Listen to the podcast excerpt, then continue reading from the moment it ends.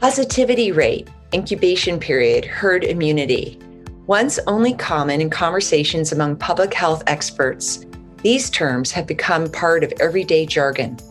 While we may all be better versed in public health terminology and concepts, we probably still have a lot of questions and may still be wondering how to make sense of it all. Today, we are excited to share with you a panel discussion with three UCLA public health experts on translating COVID 19 research to our everyday lives. In today's conversation, Dean of the UCLA Fielding School of Public Health and Distinguished Professor of Biostatistics, Dr. Ron Brookmeyer shares his insights into the data being reported on COVID 19. Public health communications expert and professor of community health sciences, Dr. Deb Glik, shares her advice for an effective national communication strategy. And UCLA Executive Masters of Public Health student and registered nurse, Jessica Arzola, shares her experience working on the front lines. We hope you enjoy it. Welcome, everybody, to our panel. The panel is called Translation of COVID 19 Research to the General Public. And I'd like to introduce today our esteemed panelists, Dr. Ron Brookmeyer, who's the Dean of UCLA Fielding School of Public Health and Distinguished Professor of Biostatistics, Jess Arzola, who is a nurse and also a Fielding School of Public Health candidate, and Dr. Deb Glik, who's the professor of Department of Community Health Sciences at UCLA in the Fielding School of Public Health.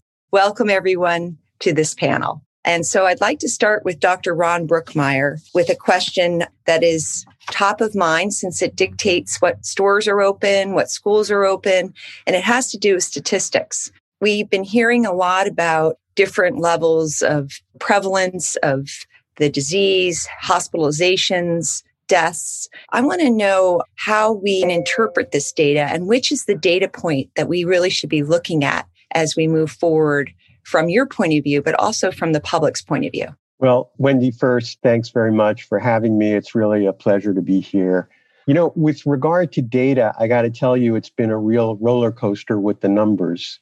Let me start by telling you what's on my mind right now, which is about vaccines and looking at the percent coverage, percent of people who are getting vaccines. Nationally, right now we're at about 8% of people who've received one dose and about 2% who've received two doses. But we need to do better. And part of the reason it's is getting the vaccines into people's arms. And when we look at how many doses have been delivered, the thing I look at is what fraction of those have actually gotten into people. And we're at about 60% right now. So there's still a lot of work to do on that. The second thing right now that I'm looking at are these variants of the virus. Uh, you know, the UK variant, the South African, which can be more transmissible and possibly give more serious disease. As far as the data on that, we have to do better because we need much more systematic public health surveillance for the variants. You know, if you don't look for it, you're not going to find it. So, you know, at the end of the day, it's a race with these variants. We have to get the vaccine out before we have more mutations. Now, coming back to how we measure, you know, where are we with the pandemic? You know, you mentioned the test positivity rate. So, what that is, it's the percent of tests that come back positive. It takes into account the number of tests that's in the denominator. And that's good in terms of standardizing things. In LA County right now, the test positivity rate is about 12%. One of the issues with that number is it depends upon who's coming in to get a test. So, you know, early on in the in the pandemic, the people who were being tested were those who were symptomatic. So what that meant was you have a very high test positivity rate. So it can be skewed and it's hard to interpret depending upon who's coming in for a test. So I'll tell you what I look at. I look at hospitalizations and I look at deaths. I think they give us an accurate picture of where we are. The good news in LA County is that all three have been coming down since mid January. The test positivity rate, the hospitalizations, the deaths, uh, we're at about 30 to 40% off the peak that we saw earlier in January. Nationally, we see that decline in cases. We're not seeing it yet in deaths, but of course, deaths lag behind uh, cases. The other thing I want to come back to is sometimes with these numbers, you got to take a deeper dive. And, you know, when we look at the community level, we see real major disparities. You know, the rates can vary three or fourfold more in communities of color, by race, by ethnicity. When we look at poverty level, when we look at some of these numbers by census tract or zip code and, and stratify by, by poverty, we see some real disparities. So the bottom line here is it's that one number doesn't tell the whole story. What I'm hearing is the 8% vaccine rate that is currently here is in the United States, not worldwide. Is that correct? Is that yeah, that's that's the national rates, yeah. And what I'm hearing you say, Ron, is that the hospitalization and death rates are much more sensitive to what we're potentially seeing in the broader community in terms of the prevalence or the issues around COVID. Yeah, because it, that's right, Wendy. I think it's because of the different patterns of how people come in for testing. It's hard to get a relative measure of which way things are going. You just have to be careful in the interpretation, whereas the hospitalizations and deaths, I think, are less sensitive to being skewed by who's coming in for testing and so forth. Right, exactly. That makes sense. So, a lot of people are wondering that, you know, these variants, which is what you are concerned about, and I think many of us are, right? And that we're not really measuring them very accurately in the United States compared to other countries like UK. Do you think that there was a variant that is one of the reasons why we had this uptick besides, you know, the surge of th- post Thanksgiving, post Christmas? You know, I you know, I don't think so. I don't think we've seen the yet really the full impact on the variants. I think a lot of the uptick that we saw in January had to do with the holidays. And we know what spreads this, right? It's travel, it's uh, you know, and understandably wanting to get together and and celebrate. It's been a long year, but that's what really that spreads it being indoors. But we have to be alert for the variants, and they are here. The UK variant is in you know well over 30 states right now. Uh, we need to be monitoring, and it is more infectious, is what the data is saying. So that's something we've got to be monitoring very, very closely. Mm-hmm. Yeah, you mentioned something that uh, struck me. Dr. Fauci has shared that the four most deadliest areas you could be are bars, indoor dining, gyms, and traveling. Those are the four. So it makes sense then how you, you know cities have had to close down indoor dining and bars and gyms. Well, so um, moving on to Jess, I would like to know what's it been like working in a hospital um, during COVID. Thank you for having me here as well. I feel very intimidated to be with all these professionals as a student. Um, so I'm happy to be here and share this space with you all. I was just talking to my coworkers about this, and it was the first time we reflected since March. We talked about how we're feeling, and we could not put a word to it. And even now, as I was preparing to speak with you all, I still could not put a word to it. I think I've been quite scatterbrained since March. Uh, there, it's it's a lot like a roller coaster ride as well here in the hospital. Um, there's times where I walk into work with my upbeat music, and I'm thinking to myself, "I'm going to save a life. I'm going to do my job. I'm going to do great." and I'm going to go home and study afterwards. And then there are days where I'm in the hospital and I have a COVID positive patient, and uh, anxiety gets the best of me, fear gets the best of me, um, and I can't help but feel frustrated. You know, as positive as I want to be, it's scary having these patients in the hospital, and and you know, while the while the surge was happening, we did have quite a few more cases, and now they're kind of coming down a bit, which is great.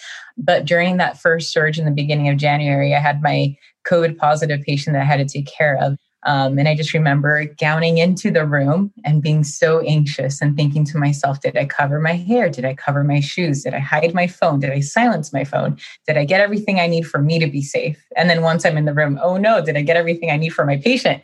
Do I need to gown back out? Do I need to get this? Am I treating her right? Am I catching this in time? Am I treating this disease right? And then gowning out of them is a whole nother mental gymnastics again. Did I gown out right? Did I touch anything? Did I touch my pen? This pen, is it contaminated? Um, am I breathing in too much? Did I talk too much in the room and prevent my mask seal from working effectively? It's, it's quite the mental gymnastics game and then leaving the hospital and logging onto Twitter and seeing how politicized it's all been, you know, seeing Twitter and seeing social media, seeing people traveling and you know, it, has been interesting working in the hospital. It's it's been challenging. At times it's been positive. At times I feel great that I'm doing my part. At times it just feels a little disheartening to see the external world and whether it's indifference, acceptance, or kind of challenging of the pandemic and, and social responsibilities we must take. It's it's been an interesting roller coaster ride, and I still can't even think how do I feel uh, and how is it in the hospital. Aside from it's been anxiety ridden and it's been truly a roller coaster ride. It's a long winded answer for your question. I think I'm still trying to kind of figure it out myself. Like what's it like in the hospital? Because I don't think we talk about it often because we're so busy that there is really no time. Yeah, I mean, it seems like a long time for you to first reflect with your coworkers and you know, I know that talking to people often helps with coping. What have you been doing to help cope with this? I'm trying to figure out how to cope still.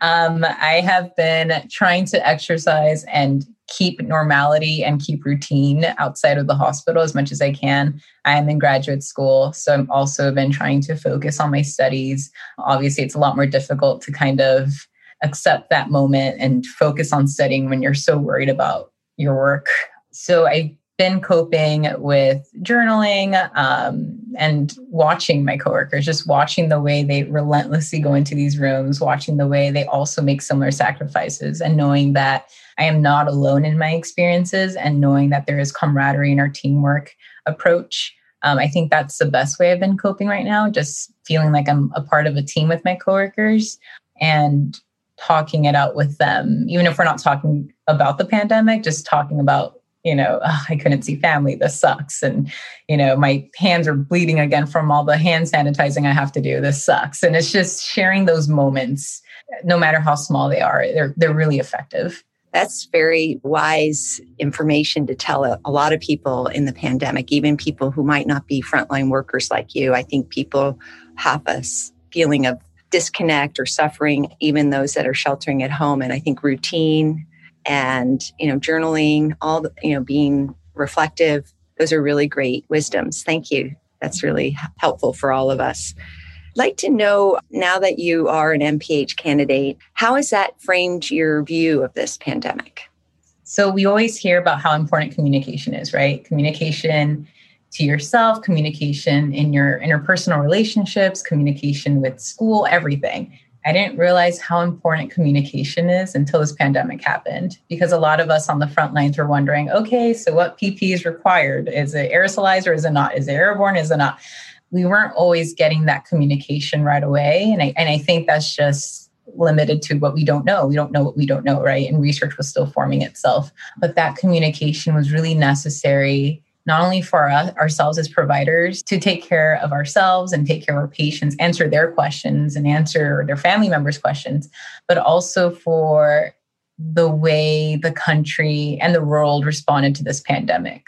I've had healthcare coworkers who would say, "Hey, why isn't the CDC telling us this? And why why aren't we being told this information? Why are our leadership in the hospital not not telling us something that we want to know?" And and a lot of it was just searching for answers. And and in that search for answers you uh, try to find answers elsewhere. You try to find answers from your neighbors. You try to find answers through social media. You try to find answers through the internet in whatever way you can find it.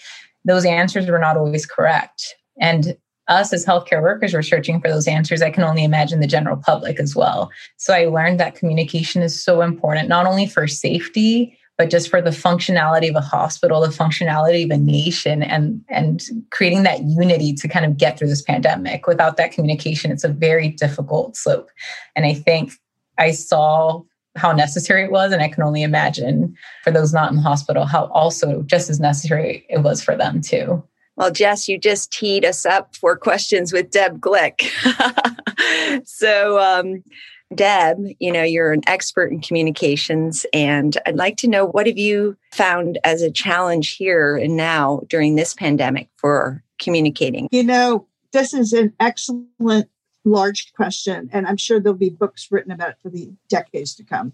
However, I mean, let me just say, you know, it gets right at the heart of what we call crisis and emergency risk communication, which is communicating to people in a disaster. And a pandemic is like a major disaster that goes on and on and on, which means that you not only have to get up and running fast, you keep, have to keep running in the risk communication sphere.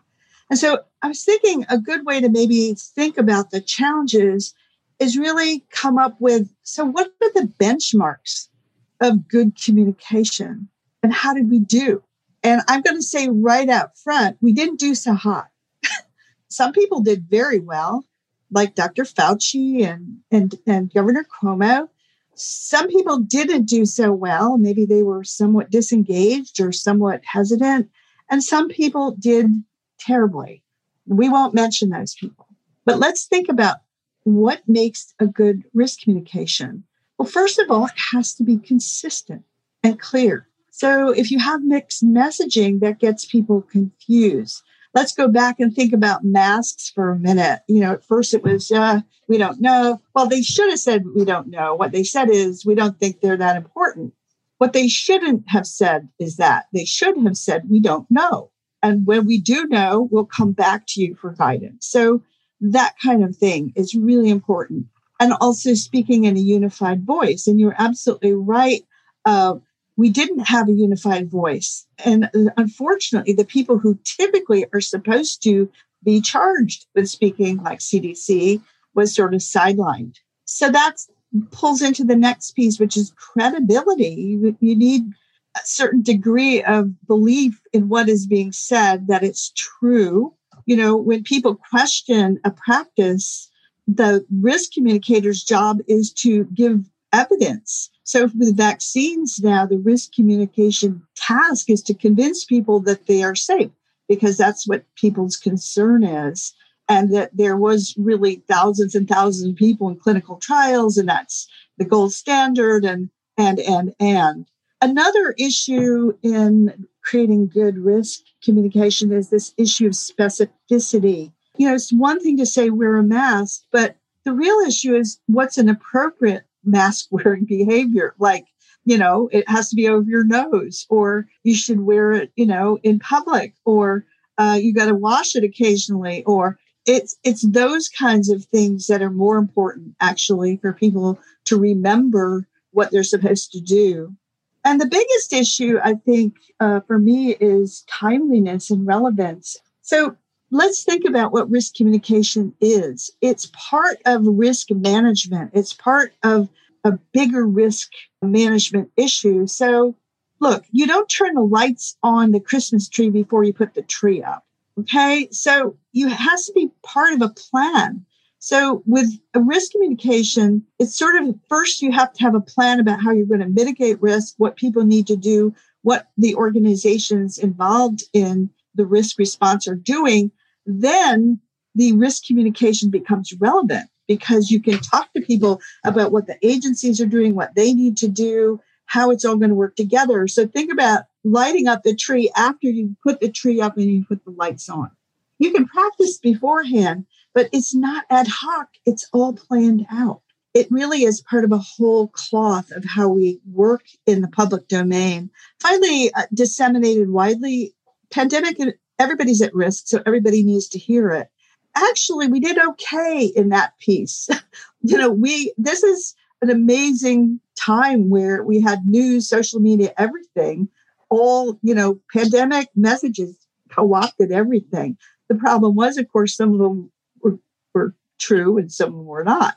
But that is also the job of the risk communicator to come in and dispel rumors and create more of a, you know, validity, truthful, credible, consistent, and well thought out risk communication plan.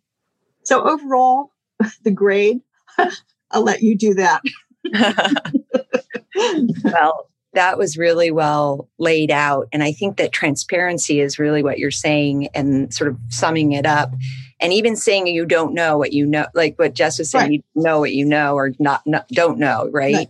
So in terms of, you know, using your knowledge, what kind of message would you advise Jeff Zients and Vivek Murthy, who are now in charge of the vaccine rollout? what would be the message you'd like them to say to the public if you were able to write it? yeah. Them? Well, I mean, I think the, the most important thing is understand your audience. What what does your audience need to hear and want to hear. And the big issue with the vaccine is mainly vaccine safety. People are worried about whether it's safe.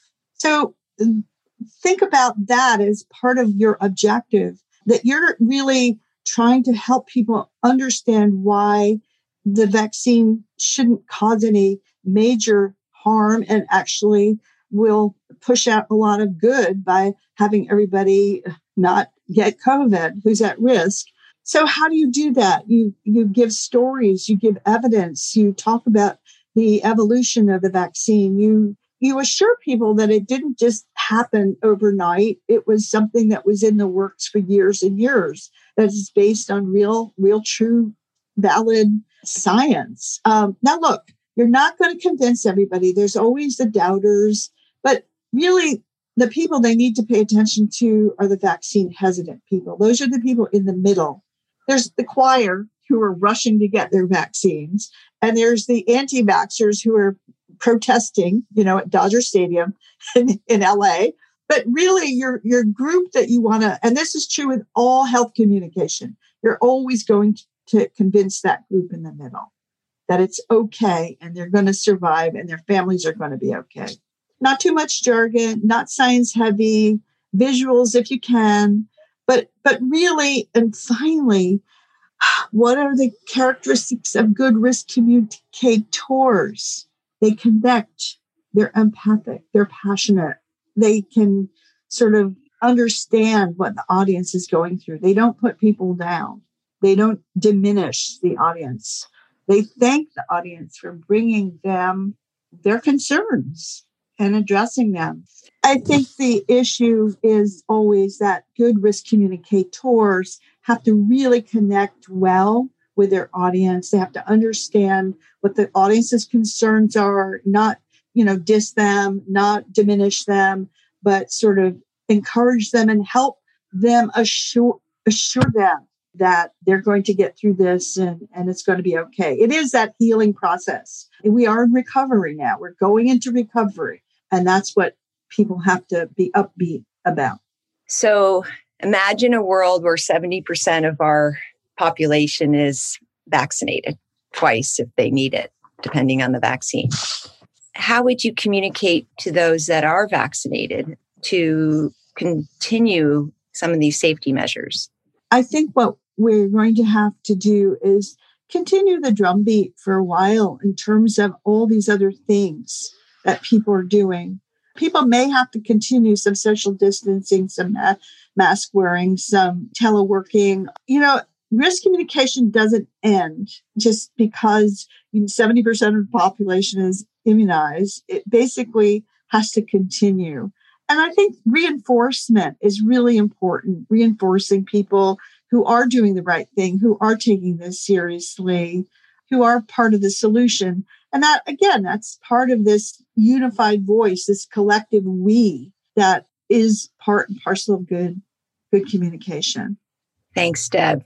That was very useful. And I, I've mm-hmm. already heard some people who have been fully vaccinated and other people saying, oh, you don't have to wear a mask now. So I, I know that's not the message. So that's not the message. yeah, need to continue that drumbeat, as you said. Turning to Ron, this is again sort of imagining a world where we're less restricted, so to speak.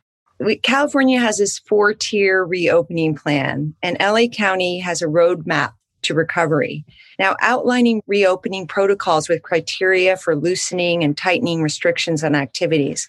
What is the science behind these reopening plans and tiered approaches? Um, thanks, Wendy. Well, we do know what works, and the science is clear. Um, the science is clear about physical distancing. It's clear about masks. It's clear about avoiding large gatherings and doing things outside if possible.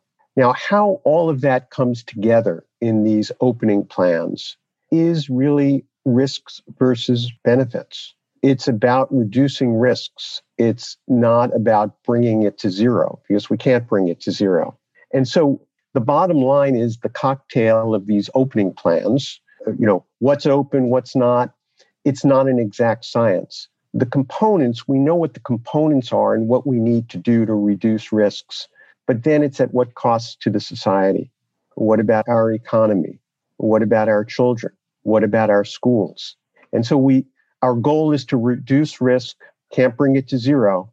And it's a balancing act. We have to navigate this and put together the components that we know work in a proportions that as you mix this cocktail that we have the best chance of reducing risks but not at great cost to all of us look early on you know at the beginning of all this we did really have an opportunity to control this it was a missed opportunity you know the infectious period of covid-19 is no more than a few weeks so we could have broken the chain if we had really really strong control measures and really good adherence. But we didn't do that. And that came at great cost. And now we're at the point a year into this of having to balance all the other problems and parts of our society that come with closing down activities. So it's a balancing act, and we have to keep reevaluating, looking at the data. And the word I keep saying is pivoting um, we have to keep pivoting as the data comes in and, and look at all aspects of our society. Now, what's changed as we move into these different opening plans? Well, first, we do have an effective vaccine. We have two effective vaccines right now at 95% vaccine efficacy. That's amazing. I mean, that is really good. And the other thing that's changed is everyone knows somebody who is affected by COVID. So the awareness is there now. And we've been into this for a year.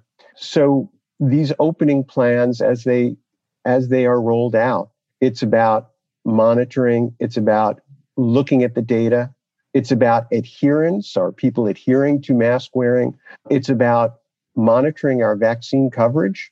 It's about looking at the variances, the variants, and the economy and our kids in education and pivot as the data comes in and see what we can do to lower risk but keep things going excellent answer. I was thinking i was keep kept hearing you say risk reduction and there's so many other aspects of public health that we use that strategy in terms of preventing aids transmission for instance and other kinds of deadly infectious diseases. I'm wondering you know, our LA Department of Public Health is very much, I think, one of the best in the country. And I think they've done a really good job protecting a very large populace here in, in the county. What are your reflections in terms of, you know, what I've been hearing in other departments of public health who have not had as much of a robust infrastructure? And what would you like to see done in the future for our country to um, enhance the public health infrastructure? Well, you know, one thing that I think has been overlooked is the stress on our public health workers. You know, I mean, I was uh, reading uh, recently what's going on in the New York State Department of Public Health, and a lot of lot of stresses on the employees, and even in the LA County Department of Public Health. I know the incredible stress that those who are working there are under as they feel pressures coming from all sides. And they feel the politics coming from all sides and the polarization. And public health is, is as a field, is doing the best they can, and, and our professionals are doing the best they can. And I think, you know, I think we need to pay more attention to all the stress that workers who are uh, dealing with this are, are under. The other thing that I think we need to be looking at is coming to your question about the infrastructure. And, you know, public health gets in the news when we have an emergency, when we have a problem. And as soon as it goes away, you know, um, it fades and we can't let it fade. You know, we have to be looking ahead and public health infrastructure is what will make us prepared for the next pandemic. And I can guarantee you there will be another pandemic. And we need public health surveillance, the data to come in, to measure, to be prepared, to alert people. And when that data comes in, to translate it, which is what we're talking about today, and to communicate it to the public. So, and, and saying what you know and also saying what you don't know. Well, as you said, this might not be the last pandemic. It will probably be one of many, maybe even in our lifetime, given it potentially being one of the repercussions of climate change. And we have vectors to worry about as well. And all of those things are picked up by public health surveillance, as you pointed out very wisely. I'd like to know how would you keep this urgency of public health as a critical member of our team for really safety of our country? What would be one of the strategies, Ron, that you would think would be important to take at this stage? Given we're still at the forefront of being uh, up there in terms of getting the bully pulpit. Yeah, well, I think leadership, getting the message out is is one thing. So public health leadership, communication, and education. Education about public health. You know, words that we use like herd immunity which now we take for everyone seems to know what herd immunity is now so uh, but about six months ago most people had never even heard of what herd immunity is. So the you know the words you know incubation period these are basic words that are not actually part of undergraduate education it's not part of uh, high school education or traditionally has not generally been a part. It might be, you know, for certain majors in, if, in your undergraduate experience, but it is basic education about how we respond to global health problems. And as we can see, it's affected all of us. And I think education, starting young about these basic things about epidemics, about public health, about health inequities are really very, very critical. That's, I think, a great lead in to Jess. What made you decide to go and get your MPH as an RN? Right. Uh, prior to the pandemic, I just had many questions in healthcare. Why am I seeing a pattern with these patients? Why am I seeing these patients lost to follow up? I've seen that with adult patients, I've seen that with the pediatric patients, and I know health inequities existed. I experienced them myself. My father experienced them himself too. You know, he had a brain aneurysm years prior and he had like underlying hypertension that we never knew existed um, and he was one of those lost to follow-up patients because of insurance issues before um, obamacare and that kind of motivated me to be a nurse and kind of understand the hospital system. And now that i understand the hospital system i understand the policy. I want to understand what effect and what change i can have. So that led me to the mph degree. Kind of i know what i know i know what i've seen i know what i've treated but what can i do about it? Um, and now with this pandemic, my interest in public health has only skyrocketed. Um, how can this be improved? How do we nurses kind of get in there with the health policy change makers? How do we get in there with the public health professionals? We represent the largest workforce in the country. Why can't we be a part of that conversation? And why can't we be influential? So, this pandemic has only heightened my interest in public health and preventing these things from happening, preventing um, voices from being silenced, and preventing these unfair patterns. And you know, helping those patients that medicine traditionally neglects. Thank you. I hear from Ron and Jess both also it's about social justice, it's about health equity, it's about being fair and bringing everyone uh, along in terms of health and health and well-being, which I think is not a privilege, it's a right. I mean, it's something that we should all be raising everyone up to a, a healthier life. So, Deb, what would you say would be um, how we would keep this sort of drum roll going in terms of the value of public health and like what ron said prevention when you prevent something you don't get the glory right? It's sort of right. like you did your job. Right. I mean number one and i totally concur with what ron just said you know we need to push for much better public health literacy in this country meaning we need to have uh, kids in grade school and high school and college understand what it means to you know have an epidemic or a pandemic i agree it it's going to come back or we'll get another version of this in another time and helping people understand also the importance of the infrastructure that we do have i mean you know even though it's been stressful and unclear and uncertain how this you know is going to play out you know, we're blessed. We have infrastructure that supports us. We have energy infrastructure and transportation infrastructure and food systems and schools and universities and internet and and and and public health is front and center of these things. I mean i go back in my own history uh, my first epidemic was in africa in the 70s and it was cholera and we didn't have any of that.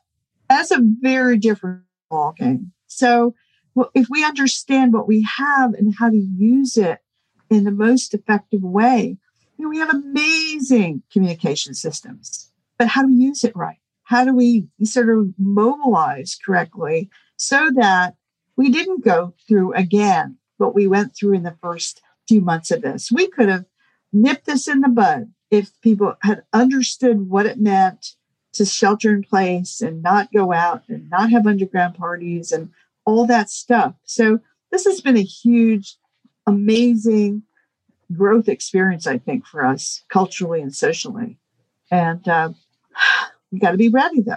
Yeah, that's a very good summary of really identifying all our strengths and leveraging them, building them to the better good because we do have a lot of strength, especially here in, yeah. the States. And I'm going to ask each of you the same question. I'd love whoever wants to answer it first on a positive note. um, how are we going to flourish and thrive as we recover from this pandemic? And what would you recommend to help prevent this from happening again?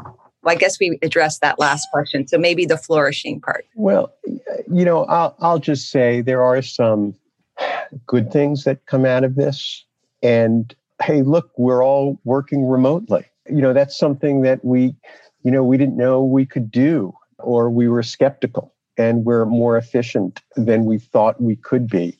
And I think that's uh, going to change how we are, how we work together. And I think that's good. I think remote learning has been embraced. And sure, it's not perfect, but it's one other option that we have that, you know, there are things we can do that we didn't think we could do. And, and so for me, I've learned flexibility and I've learned resiliency that, mm-hmm. you know, I, you know, I could do things that I said, nah, I can't do it. Yeah, I can work remotely. Yeah, we can teach remotely. We can learn remotely so I, I think I think those are some good things, and I think we've learned to cooperate more together. And I, I think one message is that mm-hmm. we're all in this together. You know, when you know, mm-hmm. when I walk my dog in the neighborhood and and look across and somebody's walking their dog and we're all wearing masks, it's an acknowledgement that we're trying to deal with this. We're all connected, we're all interconnected and, you know, that's a message that I think resonates. And I think it's going to affect a whole generation of kids. So I think there is some good that will come out of this. Look, microbes are opportunistic. They're always looking for a way to get in. So there will be another pandemic.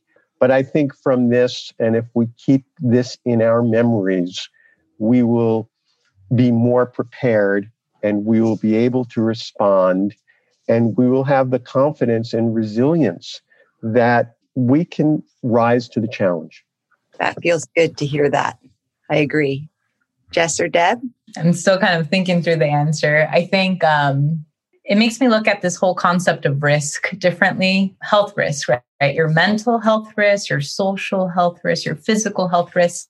I've never felt like I was a risk to anyone up until this pandemic. Now I can't visit anyone because I know I'm a risk. I work with COVID patients, so I, am a risk. But that risk has always exist, existed. You know, there's always been heart disease. There's always been infectious diseases. There's always been the opportunity for some type of accident to happen, and your your risk of some kind of health trauma happening has always been there but it's how do you live in relationship to that risk? And how do you live fruitfully and happily in relationship to that risk? How do you respect that risk? How do you live with that risk? That risk will always exist.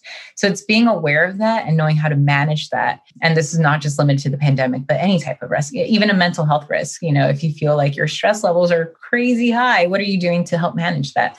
Um, and then i think like with what ron said the social interaction component i am looking forward to that post covid hug with my dad that i have not had since march. I'm looking looking forward to that moment. And never to this day have I missed just being in a classroom with people, interacting with people, shaking their hand, having lunch with someone, even just sitting next to a stranger on on public transportation, you realize how much those social interactions meant and you realize how much they mean right now even if they're nonverbal and just passing by someone on the street and you're both distancing from one another in a form of unity and those interactions i cherish them so much and i i will never take that for granted again. But i think those interactions are still alive and they're still beating they're still well they're growing um, and they will always be there. But maybe we just needed this pandemic to remind us how much that matters and how much we can never take it for granted again while managing the risks that will always be there and may present themselves differently in the future. I hope they don't but pandemics are a real thing and they happen and they happen again so that's lovely yeah. summation yeah. yeah i guess i want to you know echo a lot of what ron and Jessica just said and just say, you know, first of all, it really makes me feel good that I'm in public health. Mm-hmm. Um, you know, and the fact is that it's not just about understanding the problem, but thinking about and implementing solutions. That that's our field is very interesting applied field and we're like really important. So that makes me feel good.